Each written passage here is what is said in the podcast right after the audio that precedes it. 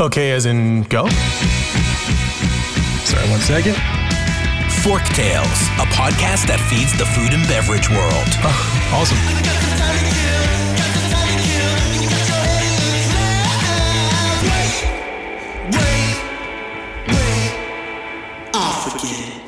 Fork Tales is brought to you by Vigor, a branding and marketing agency for passion driven, innovative restaurant, beverage, and hospitality brands. Learn more at vigorbranding.com.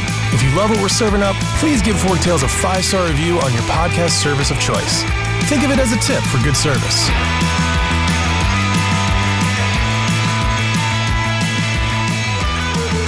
Hey everyone, today I am joined by my friend Alex Canter. He is the CEO and co-founder of NextBite, which we are going to tap into a bunch.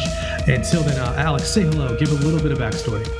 Hey, thanks so much for having me. And uh, yeah, as mentioned, my name is Alex Canter, CEO and co-founder of NextBite, and also fourth generation of Canter's Deli in Los Angeles, uh, which is one of the largest and oldest restaurants in LA started by my great grandfather 90 years ago. And just like my father and my grandfather, I grew up working in the family business, waiting tables at 12 years old, working my way up through all the different positions, and uh, eventually became in charge of all things new, uh, bringing in new technology and proving to my family that change can be a good thing. Um, I heard a lot growing up if it's not broken, don't fix it, but also really enjoyed running around to uh, all these restaurant conferences and signing up for whatever was available. Um, really trying to expand the uh, the Canter's brand outside of the four walls of the restaurant, reaching customers everywhere, where, wherever they were, and um, experimented a lot with delivery. Enjoyed um, enjoyed the, uh, the, the benefits of being on all these great revenue streams from Uber Eats to DoorDash to all these these apps. Uh, eventually grew delivery for Canter's to be over thirty percent of our revenue, which was a couple million dollars a year just in uh, just in delivery orders. And, Just a uh, little bit. Yep, just a little bit. And uh, and the staff in the restaurant hated me because I was the one who brought in all this new technology. Uh, we had nine tablets, two laptops, and a fax machine to manage all of those incoming orders. Um, so we, uh, you know, we had a, a, bit of an operational nightmare to solve, and uh, that's what prompted me to eventually start a tech company to help restaurants usher them into the new digital age. Um, to help them reach these customers outside of their four walls through this new manageable software and solution that we built started partnering with thousands of restaurants and uh, have really evolved the business now to uh, expand our product offerings into into virtual restaurants and all this other crazy stuff, which we can get into in a bit. But Yeah, that's, that's I love that. Yeah, so you know what I love most about that is I think it really is the pathway of the American dream, right? It's uh, immigrant family sees the opportunity, wants a bite of that, uh, pun intended, of that American dream, and then through the generations, hard work passing down. Um, and I think that's one of the reasons why I love this industry so absolutely much. Is your story isn't the only one, and I think it's it's such a wonderful path to get ahead. Um, so before we hop fully in, let's sort out some misconceptions from the proverbial horse's mouth. what are the differences between virtual restaurants, ghost kitchens, and dark kitchens? Because we hear them tossed around. Yeah, so these are uh, these are new terms to describe restaurants that have no physical storefronts traditionally. Um, it really started with um, with ghost kitchens, which are basically warehouses for delivery only restaurants. This is more like an, the actual infrastructure, like a WeWork for kitchens in a way, where these these large real estate companies and businesses are developing new kitchens that are specifically designed and optimized for a for an off-premise business experience. Traditionally, there's lots of little kitchens with a central area where drivers come to interface with a with with many uh, different restaurants in one kind of central hub, and then they can pick up orders and deliver them. And uh, the people who are placing these orders on Uber Eats, DoorDash may not even know that it's coming from a from a ghost kitchen or a traditional uh, warehouse that that's designed for this. And I think you know, ghost kitchen, dark kitchen. Um, commissary kitchen these are all words that can kind of be used interchangeably there, there's a couple different varieties within that world but traditionally those words are, are used to describe the more traditional real estate approach of like designing these kitchens specifically for this business. Mm-hmm. Then there's this whole other category which I call virtual restaurants, which are which is any restaurant that only exists online. There's no physical storefront. However, these virtual restaurants can be operating out of a ghost kitchen or they can be operating out of any restaurant that has excess capacity or the ability to make more food out of their existing uh, operation using their same costs that are already there. Um, so we at Nextbite have taken the approach of sort of a new asset light version of of this like what I would call a distributed ghost kitchen model, mm-hmm. um, where instead of building new infrastructure, we look at the 800,000 restaurants in the US and say, we, we really don't need more kitchens at this point. We need to make um, more output out of these underutilized kitchens that are already that are already out there. And if you think about a traditional restaurant, um, whether it's fine dining or fast casual or QSR, there are uh, these kitchens are are typically operating at what I would say 30 to 50 percent output. Like they could really crank out more food because there's slow times of the day, slow days of the week. And these are fixed cost businesses. The rent is fixed, the lights are already on, the staff is already in the kitchen, whether you're cooking food for one brand or multiple brands. So we are in the business of creating these new virtual restaurants through somewhat of a licensing model where we're partnering with existing kitchens, teaching them to carry new ingredients, make food a certain way, and, and essentially put a new sticker on the bag going out the door so that when a driver comes to pick it up, they can uh, they can go drive it to uh, whoever ordered the food, and uh, we can now turn one restaurant into multiple virtual restaurants as well. And and that's a a newer approach. We're not in the business of renting kitchens or cooking food ourselves, but rather creating new brands um, that are specifically optimized for, for the delivery only world and then partnering with restaurants to turn it on. Yeah, I love that, and, and I think it, it's easy to see the benefit from the restaurateur standpoint. Um, you know, take the big brands out of it. Let's just take the mom and pop on the corner. Um, you know, my my max hours uh, are from you know 11 a.m. to 5 p.m. maybe. Well, I'm still paying rent and utilities for the other remaining, you know, 18 hours or whatever. And so why not add breakfast? But I think what happens is some brands try to do that, some companies or restaurants try to do that, and they end up spreading themselves so thin because especially with the competition, you mentioned 800,000 plus restaurants in the US. I have the place for my breakfast burrito and it ain't yours. However, you know, I'm not, I'm never going to know your brand for that, but I will know this other brand. And if you can adopt that, then you actually do open up the opportunity to uh, incrementally increase your revenue uh, and then maximize, optimize the space that you already are paying for. So the the attraction is there, and and I think it makes a lot of sense.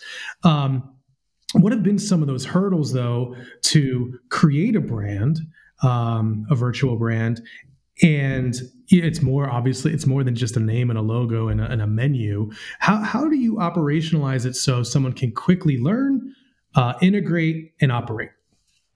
Yeah so, such a good question. So uh, rewinding back to 2018 um, where this all kind of started in, in our in our world we did a lot of experimentation. And the first virtual restaurant i actually ever launched was out of canter's deli um, it was a grilled cheese brand that I made up from scratch.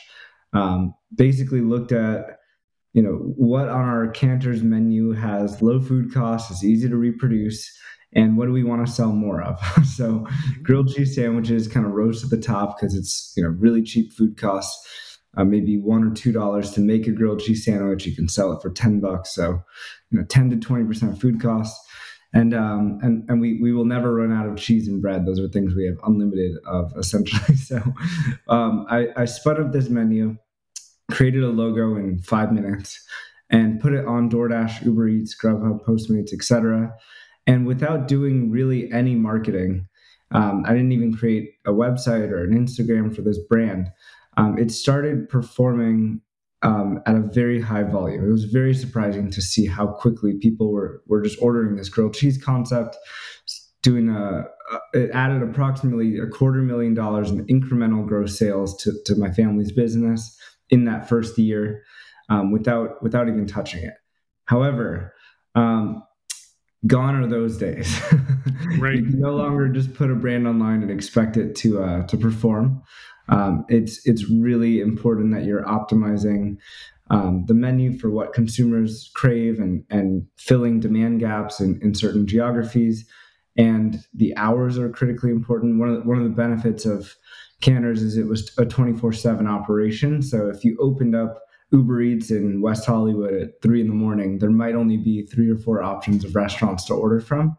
Um, so grilled cheese, you know, grilled cheese was one of those options. We were getting a ton of orders in the middle of the night, and um, and and really, what's happened now is like every restaurant has gone online. That's what the pandemic um, forced was basically every remaining brick and mortar restaurant business that hadn't yet moved online moved online and every restaurant started to realize like they could be doing more out of their current operation so we saw a ton of restaurants experimenting with their own virtual brands trying to launch you know new concepts and menus. So it became um, a very crowded space where you need a very very strategic plan to drive demand and consumer awareness. And um, and when we create brands with nextbite uh, we now have 20 brands in our portfolio of concepts. Um, some of them are designed to your point for breakfast burritos. Some of them are for late night, like our stoner brand that we did with uh, in partnership with Wiz Khalifa. We created a brand together called Hotbox by Wiz Khalifa, um, which is kind of a munchy menu. Things like mac mac and cheese bites covered in hot Cheeto dust. um, just really fun, delicious. And um, and we're going around partnering with restaurants, training them. You know, m- make the food this way and you can turn this brand on, put the sticker on the bag. And not all of our brands that we've launched have been successful. We've had to really experiment and understand what works in an online environment. There's a lot of um, experimentation that has to happen just from a brand dev and, and creation side. Like um, we uh, we test everything under different names, under with different pictures to, to see what works and what doesn't work, and then we when we launch it across the US, we got to find really high quality partners to, to work with to, to turn this on. Um, and then, of course, the marketing strategy is a huge component to this. So, right. um, not only are we um, marketing within these delivery apps on behalf of these restaurants, but we're also doing a lot of work to build consumer awareness and social media following outside of the the third party delivery apps themselves. So there's a there's a big holistic strategy around this. But what's really interesting to me is that we have a chance to build specifically brands that are designed for delivery from scratch versus a brick and mortar restaurant that is taking their existing in-person experience and trying to convert that to be online. Um, when you're taking Canter's and putting the menu on DoorDash, um, people are expecting you to have milkshakes and breakfast and French fries and all this stuff that they're used to ordering in the restaurant. But some of that stuff is not optimized or designed for, for an off-premise experience. The most extreme example would be like a steakhouse.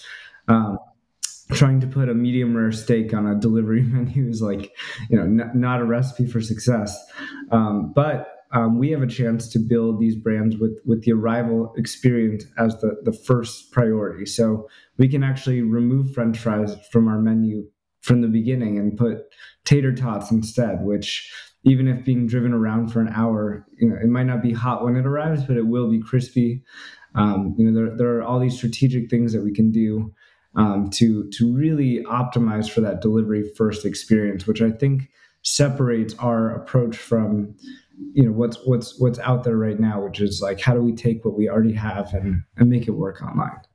Yeah, so what's interesting. You, you kind of lightly uh, touched on this. Um, on maybe maybe you didn't know you were going to, but um, unbeknownst to you, because of this, just like with regular capitalistic um, scenarios when one thing rises a lot of other things around it also rise like the, the need creates need and so um, packaging man i think that's the biggest thing is you know we've been in this world of foam clamshells forever and you you mentioned the french fry scenario the like there's nothing worse than getting limp wet french fries uh, when what you wanted was maybe not necessarily crispy, but like that nice crunch, that nice soft interior, yada yada. So, um, what are you seeing, if anything, as far as innovations in the packaging space because of this off-prem uh, revolution? Do we want to call it that? Uprising? I don't know. One of those. uh, more like reality. Like Yeah, just like yeah. how things have evolved.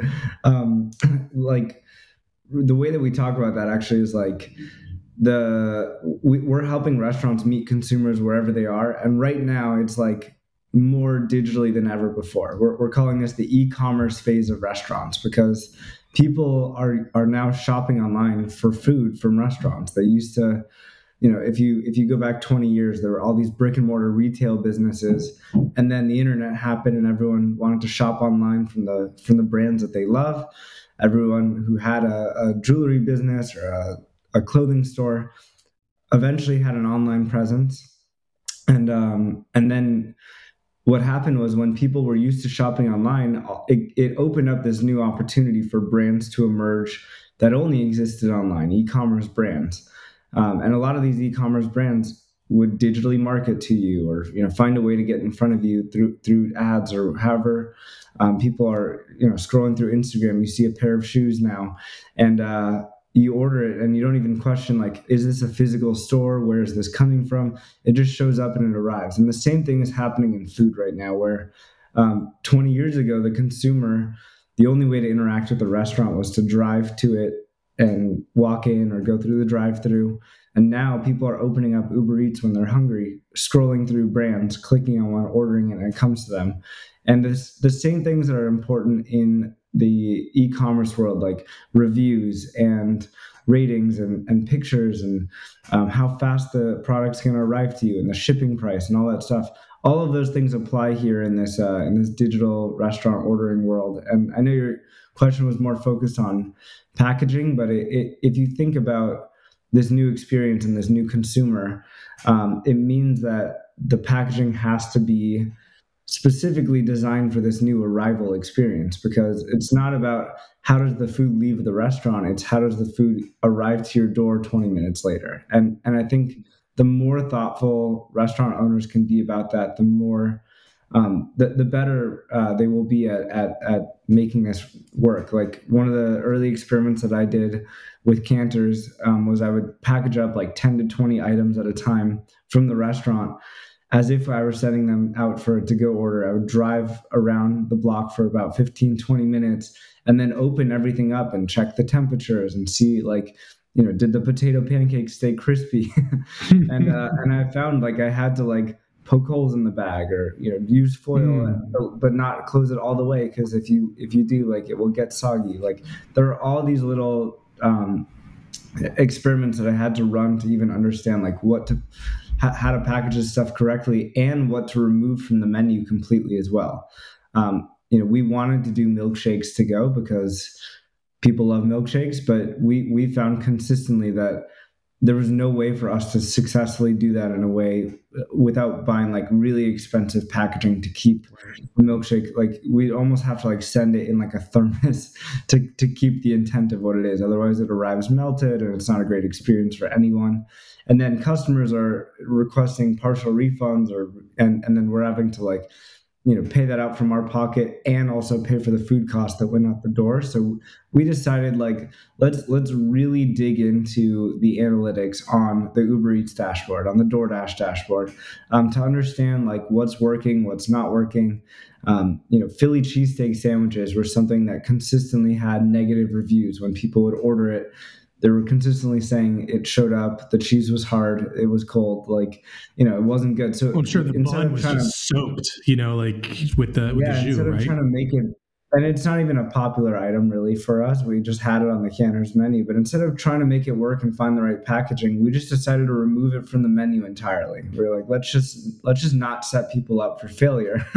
Yeah. focus on the things that do work online and, and narrow the scope of the menu to uh to, to accommodate that. So i think it's a combination of um, revising and tailoring the menu with the delivery optimized experience and then also really leaning into like what is the best in class packaging and the technology that's coming in packaging there's like certain french fries now that are like co- coated in like a, a specific like new uh, technology that like keeps the fries hot and crispier for longer. I think Wendy's has like a commercial about it, but yeah, um, isn't isn't that the, like the basis of the job of um, Chevy Chase in Christmas Vacation? If you've ever seen it, like he created the new spray to keep the cornflake crispier longer in the milk.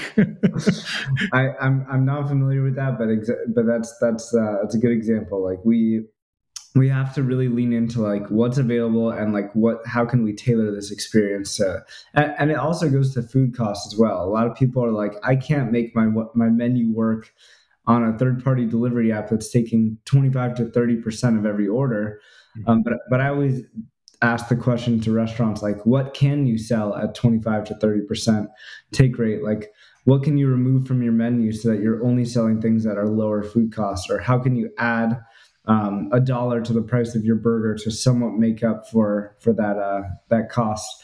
Because um, now the online ordering platforms will actually let you have higher prices online than you do in store, and that's been a really helpful way for restaurants to be able to absorb some of those uh, some of those extra fees.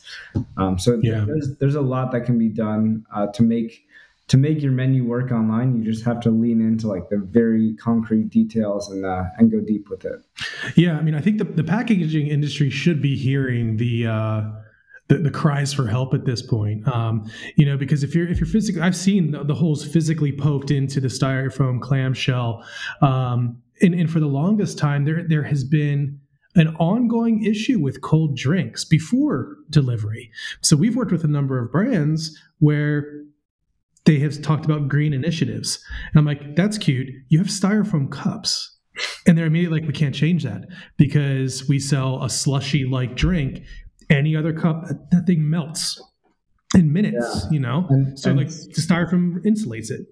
And and uh, there's a lot of states that are like banning styrofoam and like, you know, plastic bags and pushing the, the, the needle forward with like, you have to figure out different ways to, to keep this stuff warm or cold or however it's intended. And like it's it's hard like even even within the same order um, sometimes there are things that are intended to be hot and things that are intended to be cold. Like a salad you want to keep it as cold as you can but it might be next to a warm burrito right. is like sitting on top of it and like the salad's making the burrito cold the burrito's making the salad warm and that's not ideal. So you got to like really be thoughtful around like not just like the packaging itself, but how you're loading up the bags. I've seen like Starbucks has, has really pushed the ball forward with like innovation on like putting dividers within the bag so that like you can put you know a couple drinks and some like warm breakfast items next to each other without them I- interacting with each other. And like you know that level of, of thoughtfulness is really important today.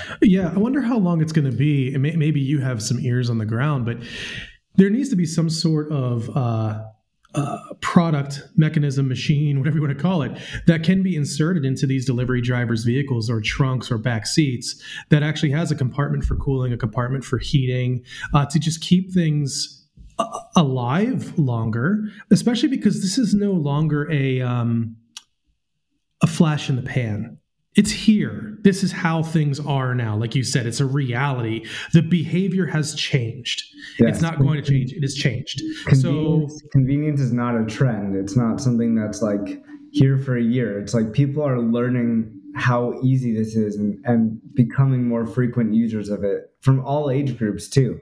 Like pre-COVID, the the ordering demographic on these platforms was like 18 to 35 years old call it um, was like the bulk of the orders that were happening. Now like my grandpa who's in his 80s has the dash pass. He's ordering you know, from his favorite restaurants multiple times a week because he can't go anywhere and he's scared to you know put himself at risk of of going to pick up food from a restaurant. So right. you know I, I never thought he would be leaning into this but he's now a power user and you know a, a very frequent order orderer, and that's that's not going to go away. Like he now that he understands how to push a button and have his favorite restaurants brought to him, he's like, I'm going to use this forever. like you know until until I can't. But uh, it's like you know this is um, this is not a trend it's not a short-term situation in fact what we thought was going to happen from a digital ordering perspective over the next 10 years basically happened in a matter of months because of mm-hmm. it just accelerated everything that we anticipated was coming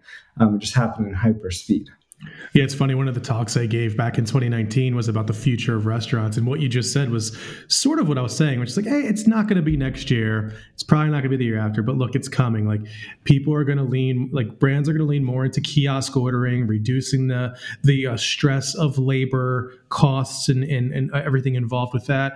And then the pandemic happened, and I was like, oh man, I'm, I was really right I just did not expect the pandemic to happen.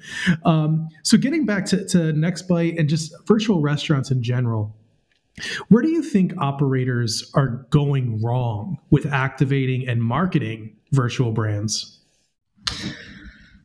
Well, um, I think particularly for mom and pop businesses, they don't have digital marketing teams or big digital marketing budgets. So I think there's this expectation of like, oh, I'm just gonna like pick an item on my menu, you know, make it into like a different menu, and hopefully it will work. And then they they upload it, and they're disappointed when they're only getting like an order a week or mm-hmm, a couple mm-hmm. orders a day because um, it's not you know it, it's not that easy anymore uh, back a couple years ago that was like the recipe for success but but that's that's that that window has passed and now um, you know, it is really difficult to get this stuff right. There's a ton of data that we look at from what's performing well in which markets at what time of day, what's happening internationally, what are people searching for, um, what sauces are are blowing up right now, and information is spreading faster than ever right now because of things like TikTok, where you know traditionally like if there's a, a exotic uh, new international cuisine that's like becoming popular in LA or New York. It usually takes a couple of years for that to spread into you know Middle America and the South. Um, but now, like the way that information spreads, like every single person in every college campus market now knows what boba is, for example. Like, right. You know, because these things can can move so quickly, and like people are watching videos, and, and information is spreading faster than ever. So. Um, there's there's really this incredible opportunity to like get on board with what's coming next faster than ever before. Like instead of opening a physical restaurant to sell this food, you can now launch virtual brands within within your existing restaurant in a matter of weeks, um, without without spending you know hundreds of thousands of dollars renovating or building a kitchen or buying equipment um, to do that. So um, I think you know for it starts with the with the concept development itself and, and picking the right stuff to sell. And then once you nail that down there's a lot of strategies to promote and market it. One one thing that we found effective with with what we're doing is is um, partnering with influencers to leverage their built-in audience. Um, i mentioned uh, hotbox by wiz khalifa you know that was a stoner brand that we brought to life. And uh, immediately, you know, Wiz Khalifa is posting this to his 35 million Instagram followers, driving massive awareness overnight. Like we had, I think on the first day we had something like 20 or 30,000 Instagram followers just from just from his post because yeah, wow, you know, he's driving all this, uh, all this, his, his, he's influencing his built-in audience to go try this new thing you open up Uber Eats, you see this new brand with his face on it, and it's like, wow, I want to try this new concept. It sounds crazy. Um, so I think leaning into all the things that work in marketing and other industries, like partnering with influencers, um, digital marketing, um, even like direct mailers, TV campaigns. We've done billboards for our brands in, in certain markets to test that out. It's really an omni-channel approach. Um, you have to measure all the different um, return on investments on on the different channels and lean into the ones that are working better than others. And and it's it's constantly evolving. There's new platforms um, opening every day. You know tiktok is is is a channel that cannot be ignored at this point. Um, so, so there's a lot to lean into there yeah, and it, it, it, starts to turn into a content ask too, which is a very heavy lift for a lot of restaurateurs out there. But like you said, the, the influencer thing does have a lot of merit still, especially with more micro influencers. I mean, obviously, Wiz Khalifa is Wiz Khalifa, but um, you know, when you start to get onto that more granular level, um, let's just say here in Atlanta or even you know Memphis, Tennessee, um, you might get more traction with a person who is an influencer of that area or region, um, as opposed to more of a macro level uh, influencer as well. And that's that's a interesting nut to crack. So let's talk convergence a little bit here. So you mentioned earlier on when you were starting this uh, with Canter's, one of the biggest gripes that I hear from restaurateurs and operations uh, individuals is this bank of tablets. You know, I think you mentioned you had like nine tablets and a fax machine and yada yada. Um, they're an eyesore and it actually hurts speed of service. So how's NextBite adding to that or helping relieve it? Yes. Uh, so uh, before we we rebranded the company to be called NextBite at the end of last year. Um, we were actually called Ordermark for the first four and a half years of the business, and our our, our original product that we brought to market in 2017 was um, an aggregation software that consolidates all of those incoming ordering streams into a single device for the kitchen to make it you know very manageable to be on on many different services at once. That meant you know one reporting system one menu to make updates to one dashboard to go to to pause service across all the different platforms. Um, so we we started by creating this software that that pulls all these systems into one. Um, and and we we partnered with thousands of restaurants from mom and pop businesses to large chains, everything in between to, to bring that to life. And through that process, we realized like now that we're aggregating all these different order incoming ordering streams, we can take it even one step further by layering extra menus or extra brands on top of these businesses all through that same device that's already in their kitchen.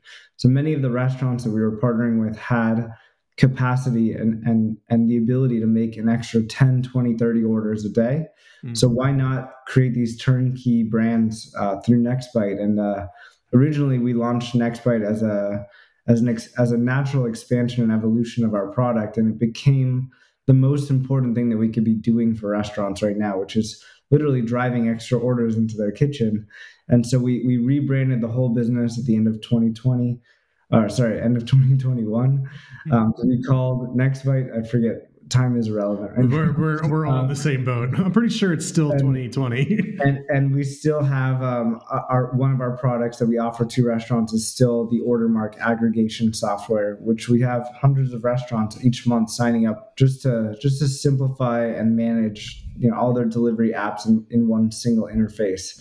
And then of course they have the ability from there to layer on these incremental brands that we create for them. Yeah, that's amazing. You know, it's it's interesting to hear this. Um, you know, I'm involved with a lot of tech startups and and kind of keep my finger on the pulse as well. Convergence has to happen, even beyond what you've done. I mean, there's so many components to the tech stack for restaurants now, and it's only growing more and more and more. Um, and I think it, what what we're going to start to see is it's going to start to spawn labor. I hate to use that word because it, it actually demeans what people really are, but humans that are more than just button pushers, that they actually fully know the restaurant tech stack from you know virtual kitchen uh, interfaces through online ordering through pos like you know the list goes on and even into the marketing systems and how they are all starting to become interconnected either via api integration or quite honestly like bigger companies gobbling up or a company such as yourself starting with one thing but then adding on ancillary symbiotic things. Um, it's going to be quite an amazing thing to see. Uh, in your opinion what is the future of virtual restaurants ghost kitchens? What's on that horizon? And then of course what's the future for nextbite if you're willing to dip the cards a little bit and show a little bit of your hand Sure, yeah. So, you know, we we're constantly innovating as an organization to figure out what products, services, tools we can build to help restaurants reach customers outside of their four walls and uh you know, creating these brands for them, we're continuing to understand what works, what doesn't work. How can we drive even more orders into these businesses? How can we increase basket size? All, all of these things are critically important for the restaurants that we're partnering with. And our North Star metric as, a, as an organization is really how do we drive millions of orders into underutilized kitchens? That's, that's really what we're all about. Our business model is set up that way where we're not making money if our restaurants aren't making money. And, um, and, and really, we believe that the next Chipotle, the next Sweetgreen, the next biggest brands for the restaurant community will be restaurants that are specifically designed and optimized for an off-premise delivery experience we're building that future we, we, we believe that some of the brands that we're going to be building will be in thousands of locations um, across you know the us and eventually internationally as well um, to to really enable and empower restaurants to do more with with that uh, with that fixed cost labor that they have. So um, that's that's what we're laser focused on right now. Um, you know, our, our team is is um, I think what really motivates our team is hearing these stories from restaurants of like, you guys are keeping my doors open, you guys are keeping my staff employed. Like we are, we are not in the business of competing with restaurants in any way, shape, or form. It's, it's only driving orders into these into these kitchens, and I think that's you know unique approach that we've we've found in this in this very messy, complicated space. And uh, a lot of these ghost kitchen businesses that are like you know in the business of, of building new kitchen space and real estate like they're taking orders away from restaurants. So like that's philosophically very different from uh, from what we're doing here. And uh, i think that's that's going to be a key difference as we're as we as we continue to scale and um, continue to expand our team. We've grown last year we grew from 90 employees to over 350 employees in, in the company. And it's been just incredible to watch the amount of um, impact that we can make in this industry, creating a, a more sustainable and profitable um, model for, for restaurants to be successful. It's a really hard industry. My heart um, is always with the restaurants that are you know navigating this this crazy storm that we're in right now. It's been a devastating year for it's been a devastating two years for for the industry, and uh, it's great to be a part of the uh, the solution. Like we're not going into restaurants and charging them to use software. We're paying them to make food for us, and that's that's mm-hmm. a, that's a big difference. Yeah, that's, that's certainly a, a huge difference um, and, and, quite an amazing one. Um, so, this might be the toughest question of the entire session here. But if you had one final meal on this plane of existence, uh, what would it be? Where, where would you eat it? What, what does that look like? Oh, that is such a, a, tough question. I'm a huge foodie. I love restaurants. I love dining out. Um, and I would have to, I'd have to do sushi. It's just number one in, in my heart. And uh, I've only been to Japan once, but it would definitely be somewhere, somewhere in Japan and some uh, dark corner of an alley, like with a you know an eight seater sushi chef just feeding me whatever whatever's on the menu. so I love it. That's yeah. that's definitely my my my final death row meal. Fantastic. Well, Alex, um, how can people find you and Nextbite and connect with you? Where do they go? Yeah, you can you can hit us up. Uh, just go to nextbite.io or uh, you can look up uh, any of the social channels as well. Look up Nextbite, and uh, you'll find us there. So. Brilliant. Well, this has been awesome. Thanks for taking the time out of your day and shedding a lot of light and insights. And it's, it's been wonderful. I appreciate it. Thank you so much for having me. Yeah, great, great conversation. If you love what we've served up, please follow us at Vigor Branding on Instagram, LinkedIn, YouTube, and Medium. Forktails is produced by the team at Vigor. Audio and video post productions provided by Zencastr. Music performed by Jet Trash and licensed through musicbed.com. Joseph handles his own hair, makeup, and stunts. Copyright 2003 to 2021, Vigor Graphic Design LLC, all rights reserved.